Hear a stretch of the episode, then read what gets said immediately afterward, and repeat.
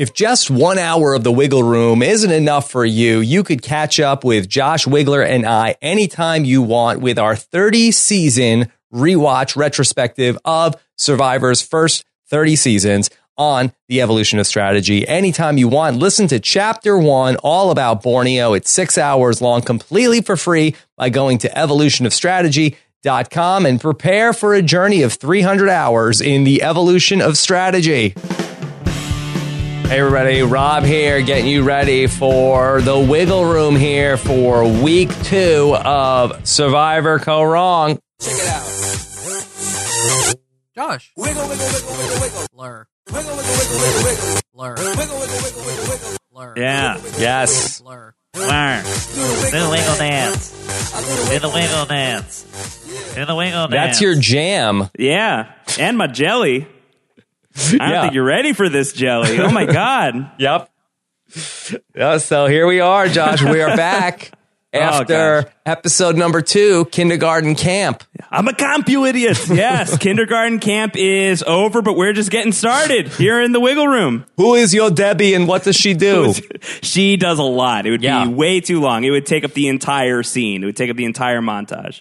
All right. Well, Josh, welcome back. How are you doing? I'm doing well, Rob. I'm doing really well. Really amped up. Loved this episode. Thought this episode was great. Really excited. You had a great week of podcasting, live know-it-alls, Natalie Anderson, the great Antonio Mazzaro. I am happy to just be, you know, like the the anus scented air freshener at the end of that list of podcasting. I feel like that is that is a great place for me to be. Yeah, we had all your favorites this week. It was good. It was a really, really great lineup of podcasting. And this episode was amazing. There's so much to talk about with this episode, with one of, honestly, one of the most legendary, certainly second tribal councils of any season, I think. Yeah, very good second tribal council. We're going to talk all the way through it, talking about the story here with Josh and anything else that comes up as we start to close out the Survivor week. Of course, uh, next up will be with David Bloomberg, Why Jennifer Lost. That's going to be out on Tuesday here on RHAP. All right. So, Josh, we like to talk about the story, and we had a lot of story to deal with uh, this week. Where, what's the biggest story for you? I mean, how could you start anywhere but that tribal council? You know, how could you start anywhere? how could you be? How could you start anywhere other than Jennifer Lanzetti getting on her stool and declaring that the tribe needs to believe her? Please believe me. Yeah. Uh, was just one of the most incredible things I've ever seen in this show. it was a rather unforgettable moment to have somebody like stand up. It, it'd be almost like in a courtroom if somebody like stood up on like the witness stand, like on the chair, like you have to believe me. That happens a lot on How to Get Away with Murder, but I don't imagine it happens a ton in real life. People stand up on the chair in the courtroom. It gets rowdy. It gets very frisky on that show. Yeah. uh, which is how we like it. That's how we like it on How to Get Away with Murder. But it's you know it was just um, it was amazing. It was so bewildering to watch that happen. Um, I know that she said the same thing to you when you spoke with Jen. I spoke with Jen as well for my exit interview, and I asked her to kind of walk me through why that happened. And she says, "I don't know why more people don't stand up uh, during tribal council." Well, it was I'm- so effective, right? you know, it was really effective. It definitely worked. She's still here for next week, so we've got a lot more of Jen to talk about. No, it did not work. And you kind of look like a Looney Tune, but thank you for doing it because it was so good. It was just such a strange visual. And I thought, you know, it was just, uh, I can't stop thinking about it.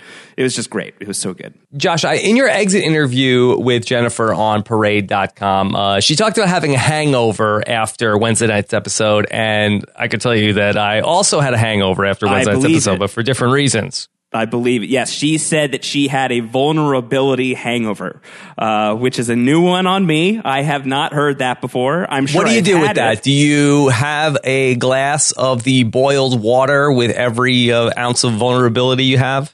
That's the that's the treatment. Yeah, I think that's Yeah. the way to prevent the vulnerability hangover. I think the vulnerability hangover, I don't really know how you treat that. I think you turn off the internet. I think you stay away from television. Maybe you read a book. You get some comfort food. You crawl into bed like a worm in an ear and you do not see the light of day for at least 24 hours and then you're ready to take on the world again. That's probably how I would deal with it. Yeah.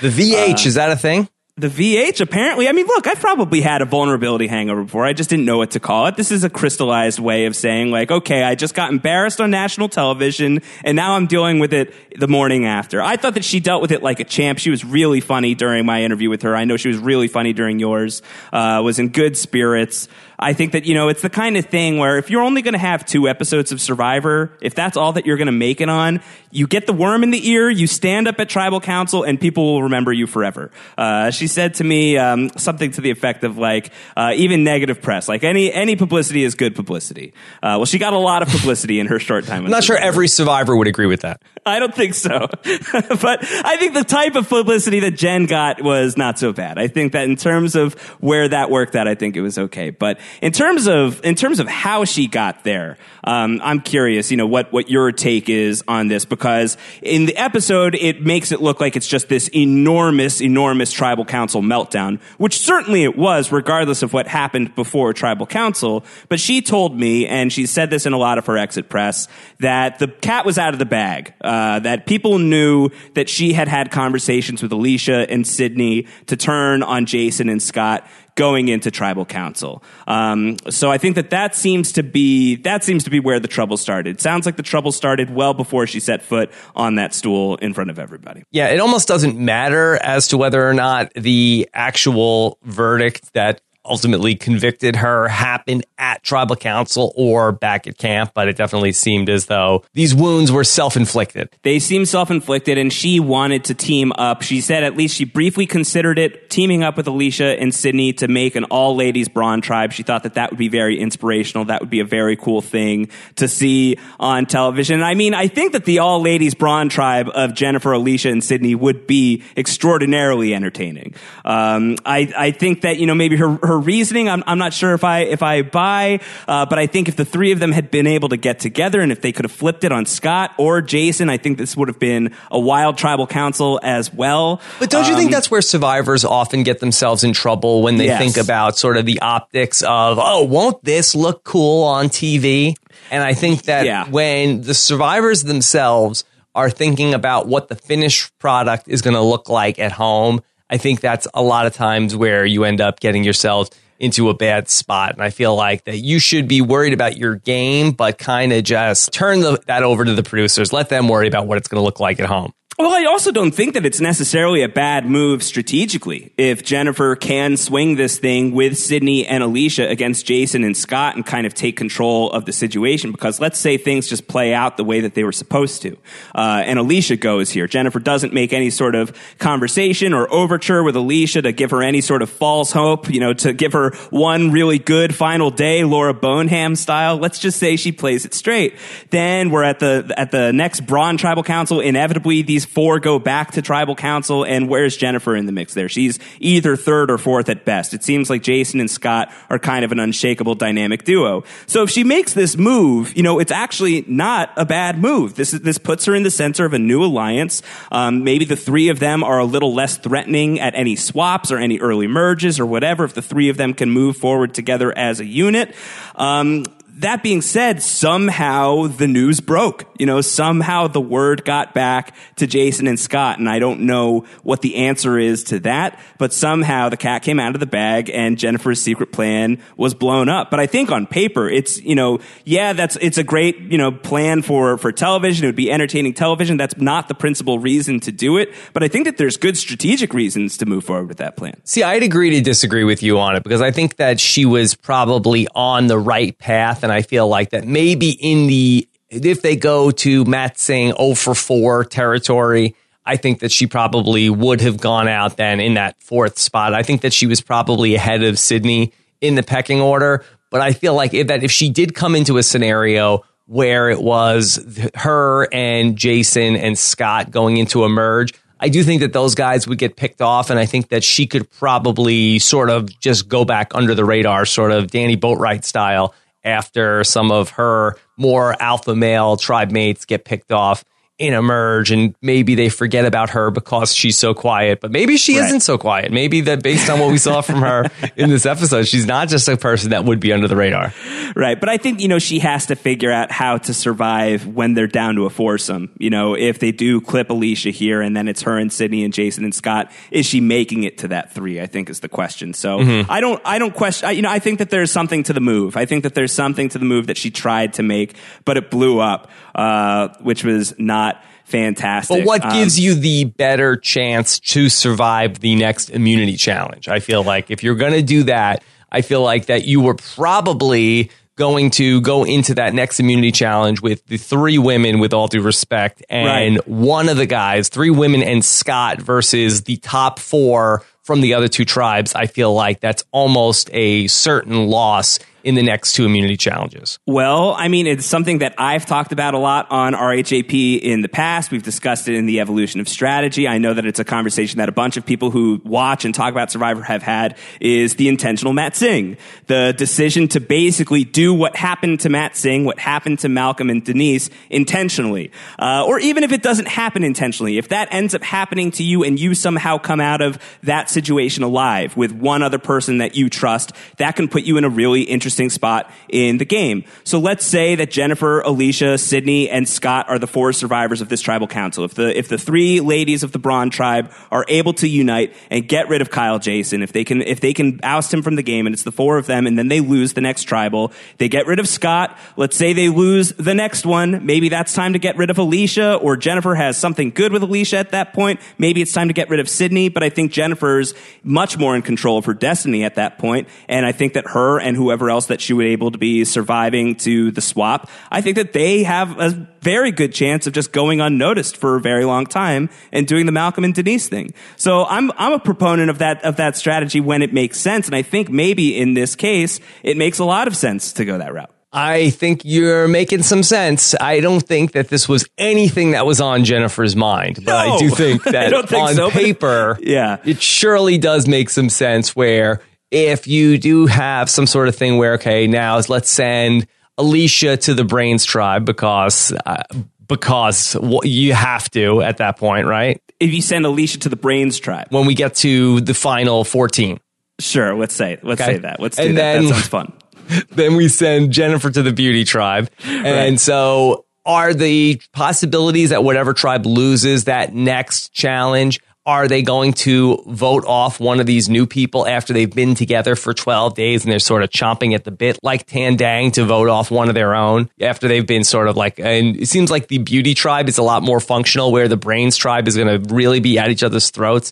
Right. I would almost guarantee that whoever comes over from Brawn will not be the first person voted out of that group if that six stayed intact like Kalabaw and Tandang. Yeah, so I think that there's something there. So I think that on paper, there are reasons to want to self implode in the three tribe format. I think that it's not always the case that it's the right thing to do, and I don't, I think it's a dangerous game to do it intentionally.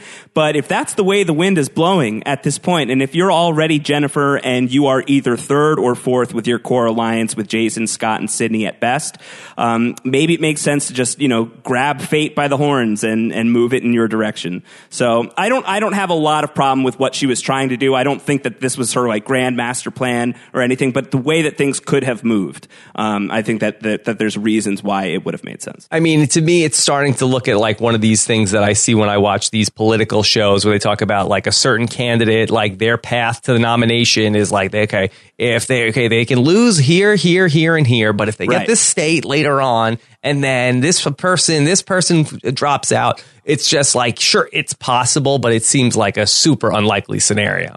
Seems unlikely. seems seems unlikely, but you know, maybe maybe it's something A try. million things that would have to go right for it to work out again. And we know that this is the season where things wrong. So it would it would be tough. I was also greatly amused by by this when I spoke to Jennifer that she said uh, that you know we saw you know seven minutes of what was like a ninety minute tribal council, um, and she said I was like, so what did we not see? What did we miss? And she goes, oh, you missed me pleading for my life. Uh, it's like well, we kind of saw that. we got that. We got we got that, but I was definitely curious about uh, you know what do you think could have been left on the editing room floor on that, Rob? Yeah, I don't know. From when I talked to her, she said it was a lot of when Alecia was talking. They sort of like just left in all the parts where Jennifer was talking. But Right. I mean, when I watched it back after the fact, like I had watched the episode again after speaking with her, I mean, I did feel like the conversation did seem to flow from where she says something, then they're responding to what she just said. Scott is talking about, like, no, you just said, and he's quoting back the previous comment that she just made. So I didn't think that the tribal council seemed super disjointed to me. Yeah, it didn't seem super disjointed. It did seem like maybe we were missing some stuff. I was curious about this, Rob. I was curious about this comment made by Jen during our interview. So much like the worm into her ear, I did some digging, Rob. Yeah. I dug around. I did some investigative journalism. It is my trade. This Dig is what I do.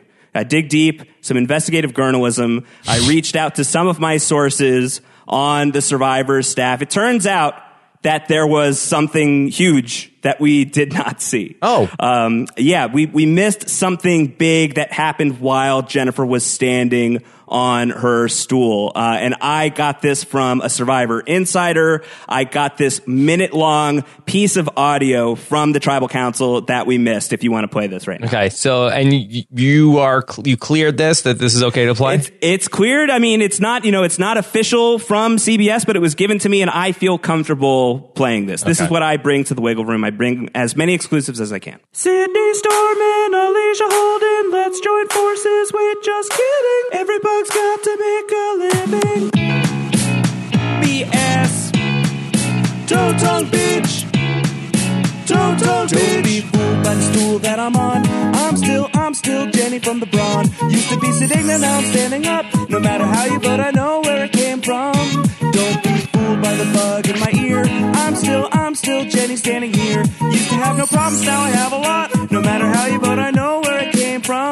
Don't talk, being on top of this brawn tribe of six, two on the bottom. Thanks to this half a ditz. My ears bleeding as the bug rolls in. It's real, I thought I told It's ya. real. My ear was home to a bug. That's nasty. Nothing has changed, please believe me when I'm standing on my seat. My friend Joan is makes sushi with prawns. I'm still, I'm still Jenny from the brawn. Used to have a good thing, now I lost my shot. No matter how you vote, I know where I came from.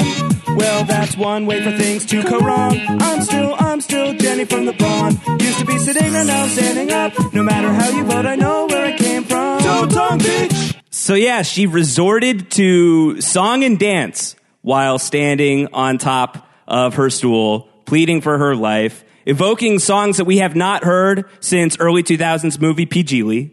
Uh, busting out, busting out original music numbers in front of her entire tribe. It did not work. Wow. Did not work. well, Yeah, great so- job by Jay Lan. J-Land, yeah, yeah. So she tried. She did what she could, uh, and I'm not. I'm kind of surprised that that didn't make it to air, though. I guess probably the rights to the music. Yeah, were he couldn't clear it. pricey, Pricey, pricey, pricey. so that's some of the stuff that we missed from Jennifer's last stand, her literal last stand, which I really got to tell you is gonna that's gonna go down for me as just one of my favorite Survivor moments. It was just so unbelievable, and I mean not necessarily in terms of the show itself, but watching it happen. Um, I wish that I could have been in the room with you and everybody else who was at the West Coast Know-It-Alls to see how everybody else was reacting to this thing as it was unfolding. But my jaw was just on the floor, uh, and I was completely knocked out by what was happening. Yeah. So, in terms of a second tribal council, Josh, you were also blown away by this. I am. I definitely am. I think that this is in the conversation for greatest second tribal councils of all time. Even better than the Cook Islands Billy Garcia second tribal council. No, I wouldn't say that. I would not say that. I think that that was unbelievable. I, I know you and Antonio in the voicemails, you guys talked about the Mount Rushmore of second boots. You disagreed uh, Survivor. with the Mount Rushmore that I came up with. Uh, what was the one that you came up with? I believe we landed on that it was Billy, Vince Sly, Kel, and Jay Lan. Yeah, I think that I would probably I would probably take out Kel. Uh, not to be a bit of a jerky to you Kel fans, but Oh, we have I some beef about this then. We got some beef about that, or just Uh, like a brown blade of grass about this. it depends on what you believe and who you read. Um, I would probably take him out. My my second boot Mount Rushmore would be BB Andersen. I think that you have to have him for legacy reasons. I think that he's the first. He is, uh, you know, he is the, the late great BB Andersen. I think just for legacy, and he's kind of got a Mount Rushmoreable face. Is feel like. on the first boot Mount Rushmore?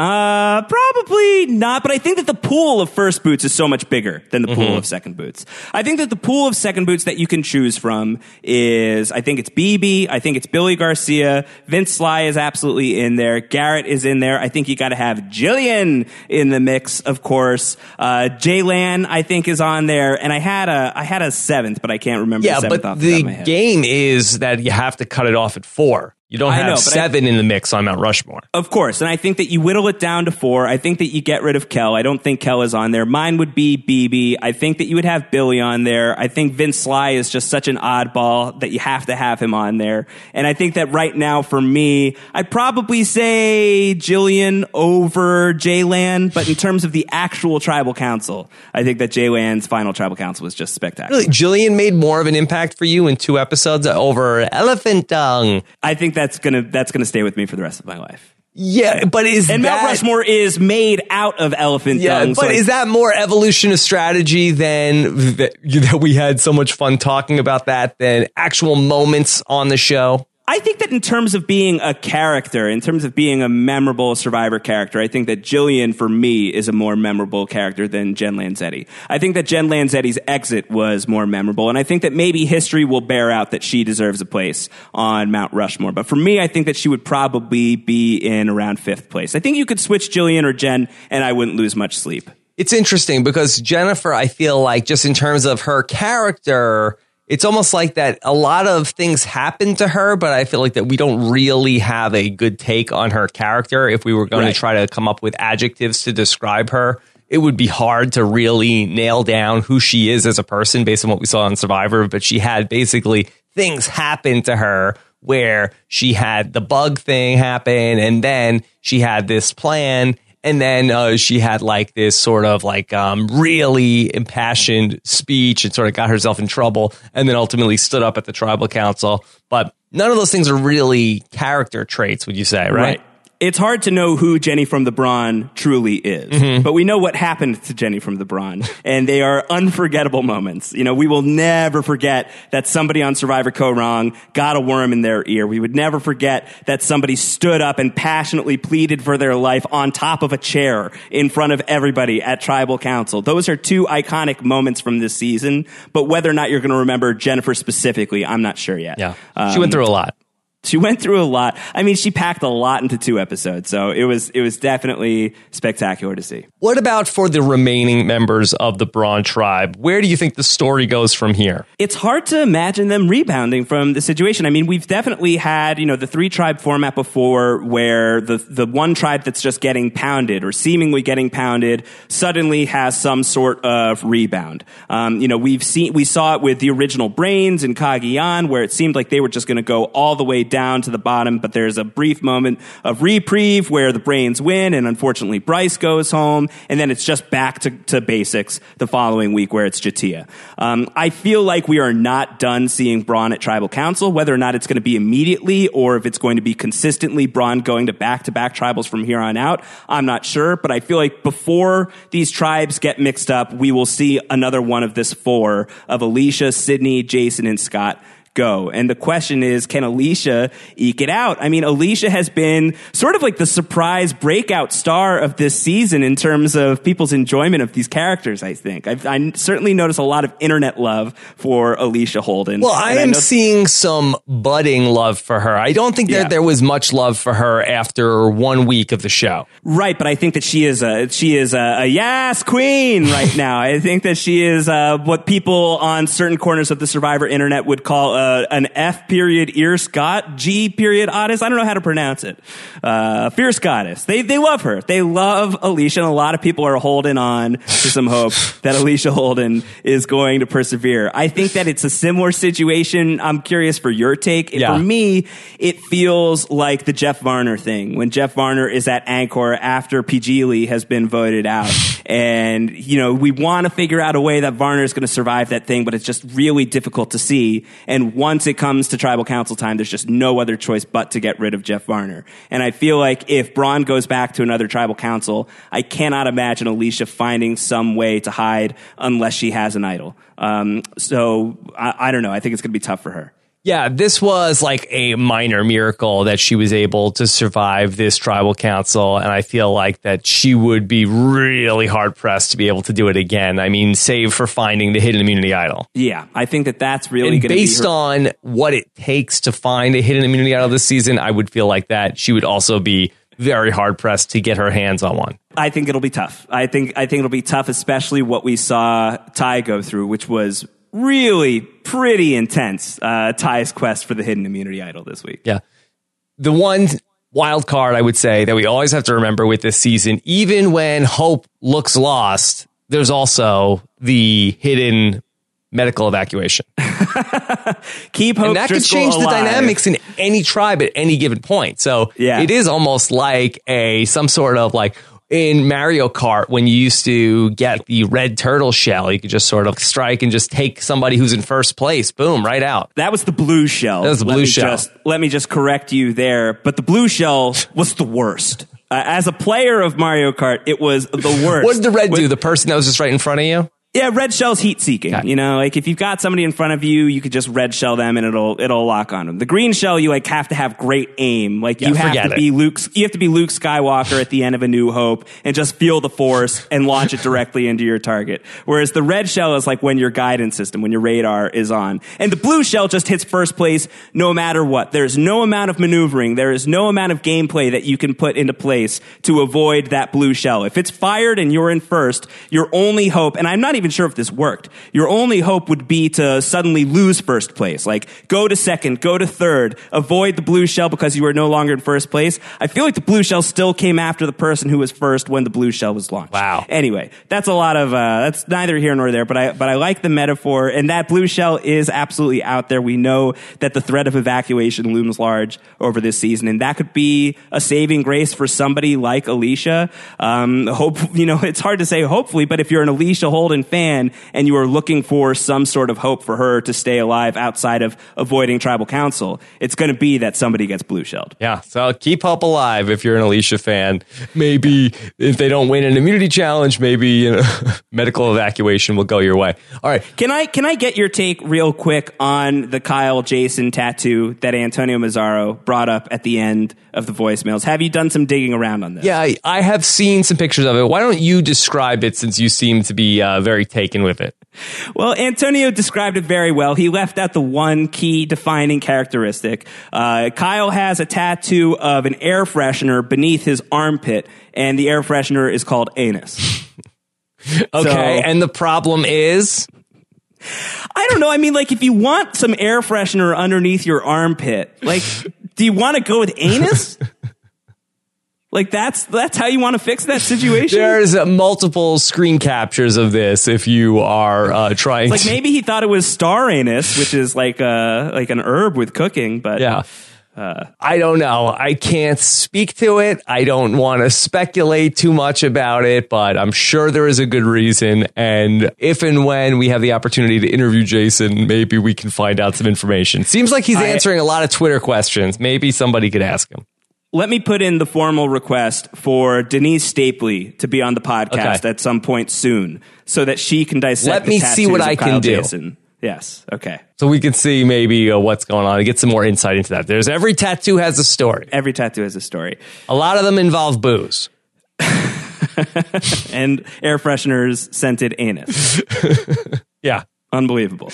All right, so we talked about the hidden immunity idol. Josh, do you want to talk about a little bit about the way that the hidden immunity idol is hidden in Survivor 32? Well, I think it's interesting. Um, you know, one of the things that Probst talked about before filming started on Second Chance um, was that they are, you know, they're airing Second Chance first, even though they've already shot Kaoh Rong. So part of the creative process was trying to figure out if the idols are such a way in season 32, which was actually the fir- 31st season shot, then what's the origin story of where the idols are at that point in the chronology of Survivor? Um, so I guess the starting point is hiding idols at challenges, uh, then hiding idols underneath camp, hiding idols, you know, in a in like a lantern lit section of the woods, you know, finding these sort of you know new weird ways of getting the immunity idol. And I think that in terms of if you wanted to kick that up to eleven, then I think you put the immunity idol at the highest point of a tree that makes it almost impossible to get. Um, so for me, I, I guess I feel I feel like I see the sequence. Like I see the sequence of the idol starts here in second chance and it grows to to being literally grows to being the top of a tree in Kaoh Rong. And I thought that I thought that was fascinating. I think it's I think it's scary. I think it's going to be really hard to figure out how to get that thing down. I liked um, whose suggestion was the human pyramid. I'm not sure. Yeah, I liked the human pyramid suggestion. I thought that was good, but I was I was very surprised that they that they tied the idol key all the way at the top of this tree. I thought that that was pretty bizarre. I mean, to me, it does seem like a little bit of disjointed in terms of evolution, in terms of to have them hidden at the challenges in 31 is fine, but then I feel like to have them back at camp in a really high place seems more like a middle step in between having them at camp and having them at challenges. Right. Yeah, I think you know it's obviously you're not you know risking you're not risking your neck in terms of um, you know finding this thing in front of every single. No, you're person in the risking your neck in terms of falling out of the tree. Exactly. you know, you're risking actual life and limb uh, to to get this thing, and this is the season that's testing how far are you willing to push yourself to get that idol. Not that I think that that was the design of the season. I don't think it was the, the design of the season that this is going to be an amazingly brutal season of Survivor, but it fits thematically with what we have been told. You know, it fits Right. thematically with the fact that this is going to be a punishing season. That you are really you're going to sandpaper your chest and your feet in order to get this idol. Um, and if we get a medical evacuation falling out of the tree trying to get the idol, then I think then that evolution maybe did make sense of why they said, okay, let's put them at the challenge and not up Yeah. really high in a tree anymore. Let's let's scale it back. But yeah i don't know. It's it's definitely scary. It's definitely alarming. I like that Tai is the guy who knows where it is right now. I don't know what his next move to find that thing is. I'm surprised that he was being left alone enough to continue looking for this thing even though he, his spot was blown up so early on in the game. Um, i don't know if that suggests that Tai is doing something great or if people are just not concerned about Tai. What, what's your take on Tai right now game wise and his position in the game. I think he's great. I think that he, whatever trouble we thought he was in after week one, I think that he has sort of minimized those concerns. And I think that he is somebody who is back in the good graces of this beauty tribe. So what's the move? He goes to beast mode. He goes to his new BFF To get the idol? Him, and him and, and beast mode, they go get that thing. Yeah, I think that's what we're going to see happen. I I like that. That sounds fun. Sounds fun.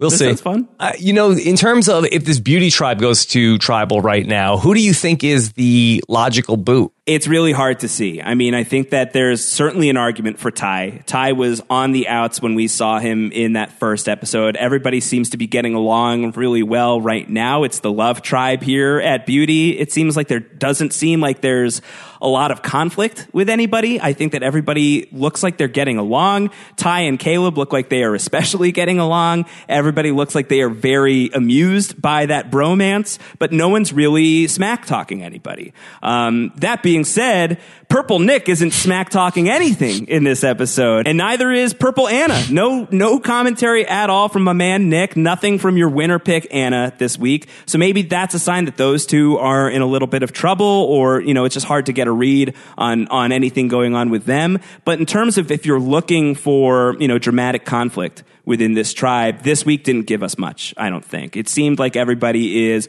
on a pretty good standing with each other, and you know maybe they will be like the Brawn tribe from the original uh, Brain Beauty and Brawn. Um, maybe they will be the tribe that's able to avoid tribal for a while. They certainly seem to be a really tight unit and really strong challenge competitor. Yeah, that's what I think it is more so than those two people that you mentioned are in trouble. I think that we probably start to get hints more often than not of somebody that they're in a bit of trouble with the tribe before ultimately we get to the episode uh, where they get booted. And again, it's not always the case. I don't think we saw too much negative stuff about Monica Padilla before she gets voted off last season. But I feel like that if those people are going to be voted out, I think we're going to start to see more warning signs in an episode before they ultimately go out. Again, not always the case, but I feel like that's my gut on this is that, and gut feelings never go wrong in this season. But I feel like that. Hope a bathroom is nearby. I'd be surprised if Beauty goes to tribal council this week just because that we have not seen too much of a likely person that's going to go home. we have to start seeing some drama there. And if that starts happening early on in the episode this coming week, um, then I think then maybe you can start shaking in your boots a little bit.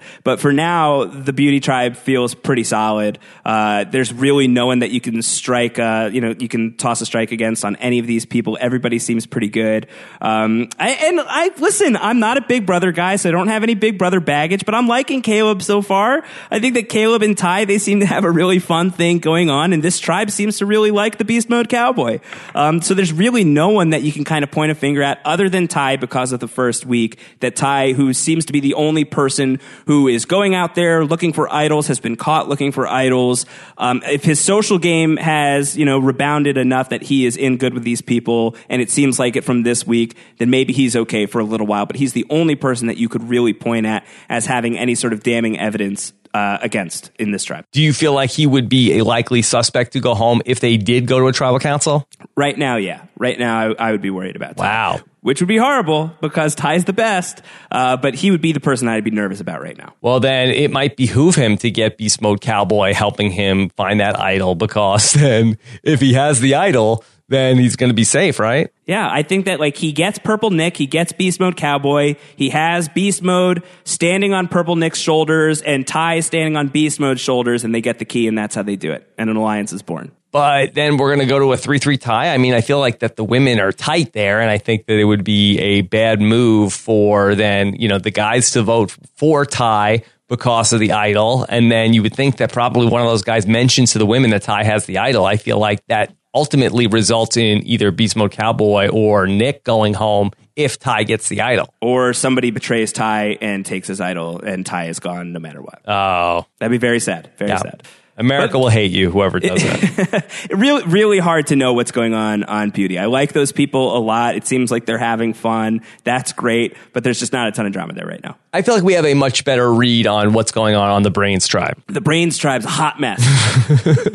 hot mess. Now, look, compared to the original Brains tribe, they are head and shoulders beyond where the Luzon tribe was, but they certainly are a tribe with some flaws, even though they are undefeated in the immunity challenge. They are they are doing well challenge wise. That's great, and I think that all of that has to do with Debbie's cheerleading. I didn't know that she was a cheerleader as well, but apparently uh, that is one of her many jobs. Just cheering on their big frontal lobes from the sidelines. I think that's got matter. to be that. I think just yeah, just massaging that gray matter. I think is really helpful before challenges. So yeah, challenge wise, they are much better than Luzon, but inter inter tribe dynamics are are dicey at Brains, and I feel like there's there's something just waiting to blow up there, and maybe that's because the kerosene has been dripped on something combustible. Uh, Yeah. but Well, let's talk about what's going on in this tribe. And we still have this sort of rift between the older and the younger. And it really seems like at the head of that is that Liz doesn't like Joe and Right. vice versa. Which was a surprise. You know, I think that for me, the, and I think for most people who are watching the show, the big story seemed to be that, you know, Coach Debbie was kind of just driving a wedge between herself and everybody else. And yeah, Joe and Debbie kind of were getting along as the older people who see themselves as more competent and confident in their skills of survival. Uh, and they were kind of off as a pair, but you would only really hear people making fun of Debbie. It didn't seem like anyone really had a problem with Joe, but Liz and Joe really do not seem to care for each other at all. Um, and we're not getting anybody else's real opinion on Joe, I don't think, in terms of what Joe is bringing to the table, what he's not. Neil kind of knocks him a little bit for knocking over the kerosene, uh, for screwing that up. But it doesn't seem like we're getting a ton on why people wouldn't be into Joe. But there is this brewing conflict between Joe and Liz, which makes you worried if you're a fan of Joe and Debbie because those two are already outside of that four. So, how do you think that this is going to shake out? Ah, it's tough. It's hard. It's hard to see the path for Debbie and Joe. I mean, Debbie was, you know, she was comforting Aubrey in the first episode, so they have a little bit of a bond. You see them walking and going for water in this past episode. Maybe they still have something going on, but three on three, that's not enough to break anything. I don't see any reason why Aubrey would break away from her four. Purple Aubrey this week. Purple Aubrey this week. Not a lot going on with Aubrey this week. It, I, I don't, I don't see a real reason for the four to split off. I think that the four of Peter, Neil, Aubrey, and Liz have a good thing going on. And, you know, if, if, you know, Grandpa Joe is just going to be grumpy toward, toward Liz all the time. And if Debbie's still going to, you know, be spouting off her ability to read water just by looking at it, which in light of recent events is dicey, uh, you know, I think that it's, it's hard to imagine why that four would break up. So I would be, I would be really worried about Debbie right now. I think Nic- Nicole Stradamus should be very worried Yeah. about her winner pick. More and worried, about, Debbie Joe than well. Joe, though. I feel like Joe would be the boot more than Debbie. How come? Why would Joe be the likely guy? because I feel like that Debbie is sort of quirky, but might maybe annoying. But I think that we had that one clip where we saw Dr. Peter uh, slash Obama talking about that boy, a brain who is thinks they know everything. Then that is the perfect person that I want to keep around. So you think that they might want to hang on to Debbie for padding for the future? You know, somebody to tuck under your arm and move forward in the game with. I feel like that they think that maybe Debbie is harmless as opposed to Joe is never going to play ball with them. I could see it. I could I could see that being a reason to get rid of Joe if they you know they've already gotten this far in challenges. Is you know is three or four episodes in? Is that too early to cut a guy like Joe who is really strong, who seems to be you know doing really well in challenges, is working really hard around camp? I think it's a coin flip. You know I think that it could go either way. I do think that it looks pretty bleak for those two. Um, I would love to see something very strange and weird and bizarre happen that saves their lives in the game. Again, blue shell, hard to say how that blue shell is going to hit, but right now, just based on where it's set up, it looks really bad for, for me, it looks worse for Debbie than it looks for Joe, but I see what you're saying. I see what you're saying in terms of maybe now we want to get rid of this dangerous guy, Joe. But has Joe done anything in two episodes that has endeared himself to you? No, not really, not especially. Uh, I've been I've been waiting for that because I love Joe in the pregame. Um, I you know I he, I like that he has the line kindergarten camp. He gets to name the episode, but Mm-hmm. I didn't feel like if this is kindergarten camp, if the Brains Tribe is kindergarten camp, and if he's making fun of Liz for all the things that he's doing, like I, Liz was like a star kindergartner. She's like a super genius kindergartner. Yeah. I don't know what that telescope thing she was making was, but that looked incredible. So you know, maybe she gets the clue to the idol. That'll help. yeah. She'll like say, oh my God, what's that up in the tree? Mm-hmm. Yeah. You know, that could really be helpful. So if this is kindergarten camp, then he's got real high standards of kindergarten. All right, well, let's talk about Debbie. And there was certainly some news that came out this week that a lot of people were talking about about an incident from Debbie's past. You, you mentioned that Debbie said that she can take one look at the water and she can tell if the water is good or not. And Josh, uh, that claim became especially dubious uh, earlier this week. It did. yeah. Uh, this is awkward. So this, this was circulating around. I saw it first on the Survivor Reddit. Um, it is an article from July of 2011 that points out that Debbie Wanner was indicted by the U.S. federal government for falsifying test results at the water testing laboratory where she worked. So yes, this is an it, it- we can we can post this in the show notes or we can tweet it out. Uh, but it's an article from 2011 that talks about Debbie, then 45, being under review. She was responsible for reviewing and preparing data for environmental test results prior to delivery to customers. She was also in charge of reviewing laboratory standard operating procedures to make sure they met federal standards. Um, and the, the top paragraph says the manager of a defunct Douglas Township water testing laboratory was indicted Friday in federal court on allegations that she aided in preparing and submitting falsified water tests and reports for municipalities and businesses. So I don't know. I don't know what you want to do with that. Josh, I mean, doesn't this sort of back up her claim? If she does have some sort of X Men like ability uh-huh. where she is able to tell just how potable water is by simply looking at it And the bureaucracy is making her do all these tests and show her work and data. And she's like, I don't have time for this. I can tell you, you could drink that water. So Look, she just used her superpower. yeah, I can look at it. I don't have data to back that up. Just trust me. The Then water why is is fine. she wrong? What if she? So if she's wrong, are you saying that there's another mutant in the mix that is falsifying her results?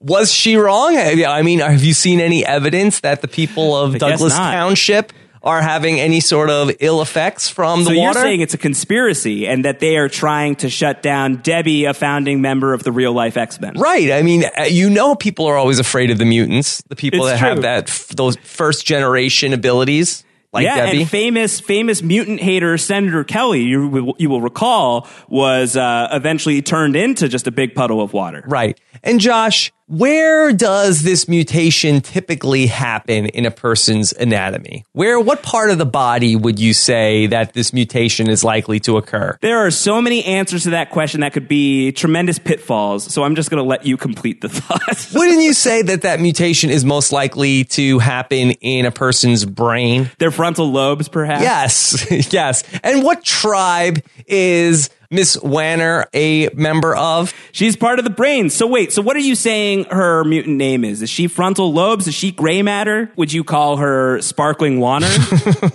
Yes, yes.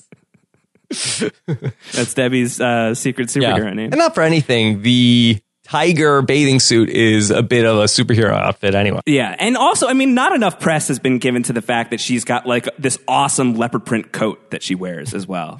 Yeah. So I don't know if she. It's like, it's like a sparkling uh, leopard print coat, so that that fits with sparkling Wanner's outfit. So I think that Debbie might be undervalued for what she's able to do for any sort of township or tribe. So you think that this whole thing is overblown? I, I think that so far, unless we're hearing that people were hurt by this, I don't know. Maybe that she's onto something.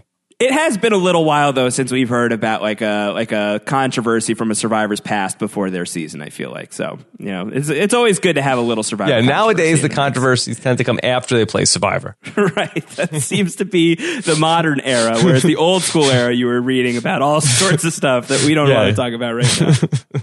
All right, Josh, do you have a hashtag for uh, this journey into the wiggle room? well, we could we could hashtag sparkling water if you like. sure. Let's That's go with that. pretty Or not J-Lan. J Land was pretty good. Jenny from the Brawn. Take your pick. Peih-Gigli is hard to spell. Peih-Gigli is hard to spell. How would you spell it? I think you would spell it uh, P E I H G I G L I. Really Yeah. low rated movie. I thought it was underrated. Okay. Well, did they have the Razzies this weekend? Yeah, in the honor Razzies of G- Peih-Gigli? Yes, indeed, indeed, indeed. Yeah. Okay. All right, Josh. Well, uh, very excited to get back into the wiggle room uh, next Monday as well with you after we talk about episode number three. What's the title of this week's episode? Oh my God. The title of this week's episode, I believe, is The Circle of Life. oh, I wonder what we're going to get into in next week's Wiggle Room. You don't think that one of the older survivors will pass away and then a new survivor will be born, right? Oh man, it's it's horrible. Like the spoilers for next week's Wiggle Room are already in place. We're gonna have to figure out a way to crack that. Wait, so uh, I guess survivor circle of life is it maybe do you think that one of the survivors is going to be voted out but then somebody is going to come back into the game where it's oh like my god, it's Yeah. like an outcast twist. Yeah, it's like you see what happens at tribal council is that the older survivors get voted out, but then new younger survivors come into the game. Yeah, the antelope eats the brain. Yeah.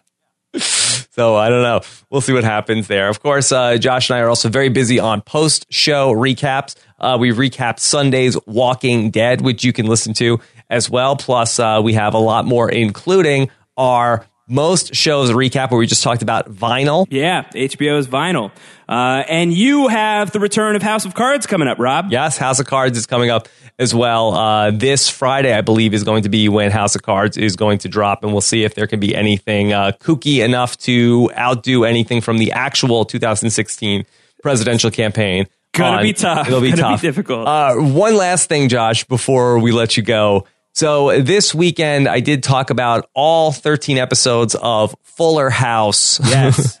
if there was some sort of Full House slash Fuller House survivor, who do you think would walk away as the winner of Full House Survivor? That's a spectacular question. That is an excellent question. Are we talking about the Fuller House cast? So I now have to contemplate the Yeah, new because I don't think that. When, Did you watch any of it? I watched the first episode. Okay, yeah, because I don't know if we have a 16 person cast unless we incorporate the Fuller House cast members.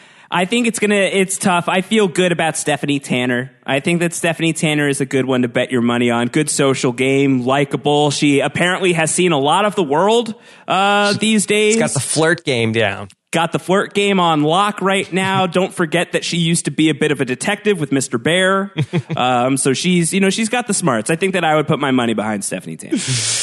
Boy, I'm gonna I- give. although I wouldn't count out Rebecca Donaldson. yeah, that'd be my like pick. I think I'd go Aunt Yeah. Becky. I think that Yeah. she seems really smart. She's a professional. She's got a good Investigative social reporter. game. Right. Yeah. I think give me her.